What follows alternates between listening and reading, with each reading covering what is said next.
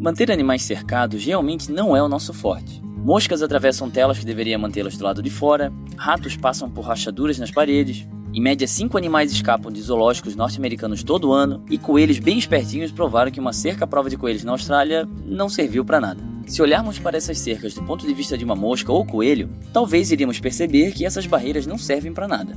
Mas vendo do ponto de vista humano, fica difícil se colocar na pele de outro animal, ou na sua pata, ou asas, ou exoesqueleto.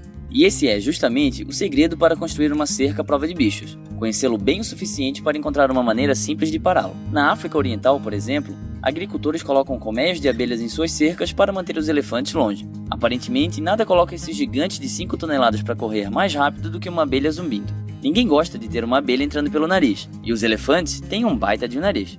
Ninguém gosta do cheiro de xixi também, especialmente se você for um lobo e o xixi é de uma tribo rival de lobos. Portanto, para evitar que lobos comessem suas ovelhas, cientistas em Idaho, nos Estados Unidos, cercaram uma fazenda com xixi e cocô de outros lobos, criando uma barreira biológica cujo sinal fedorento avisa os lobos que esse território já tem dono. Nós descobrimos até como deixar para fora alguns invasores invisíveis, como um vírus que estava dizimando plantações de mamão no Havaí nos anos 90. Primeiro, os cientistas modificaram geneticamente algumas das plantas de mamão para deixá-las imunes ao vírus, e depois plantaram elas ao redor das plantas que não foram geneticamente modificadas, criando uma cerca viva que deixava o vírus do lado de fora.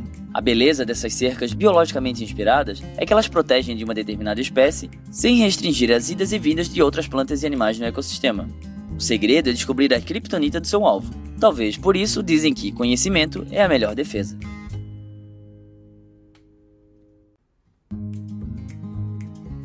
Esse foi o Minuto da Terra. Se você gostou desse vídeo, clique em gostei e compartilhe com seus amigos. Até mais!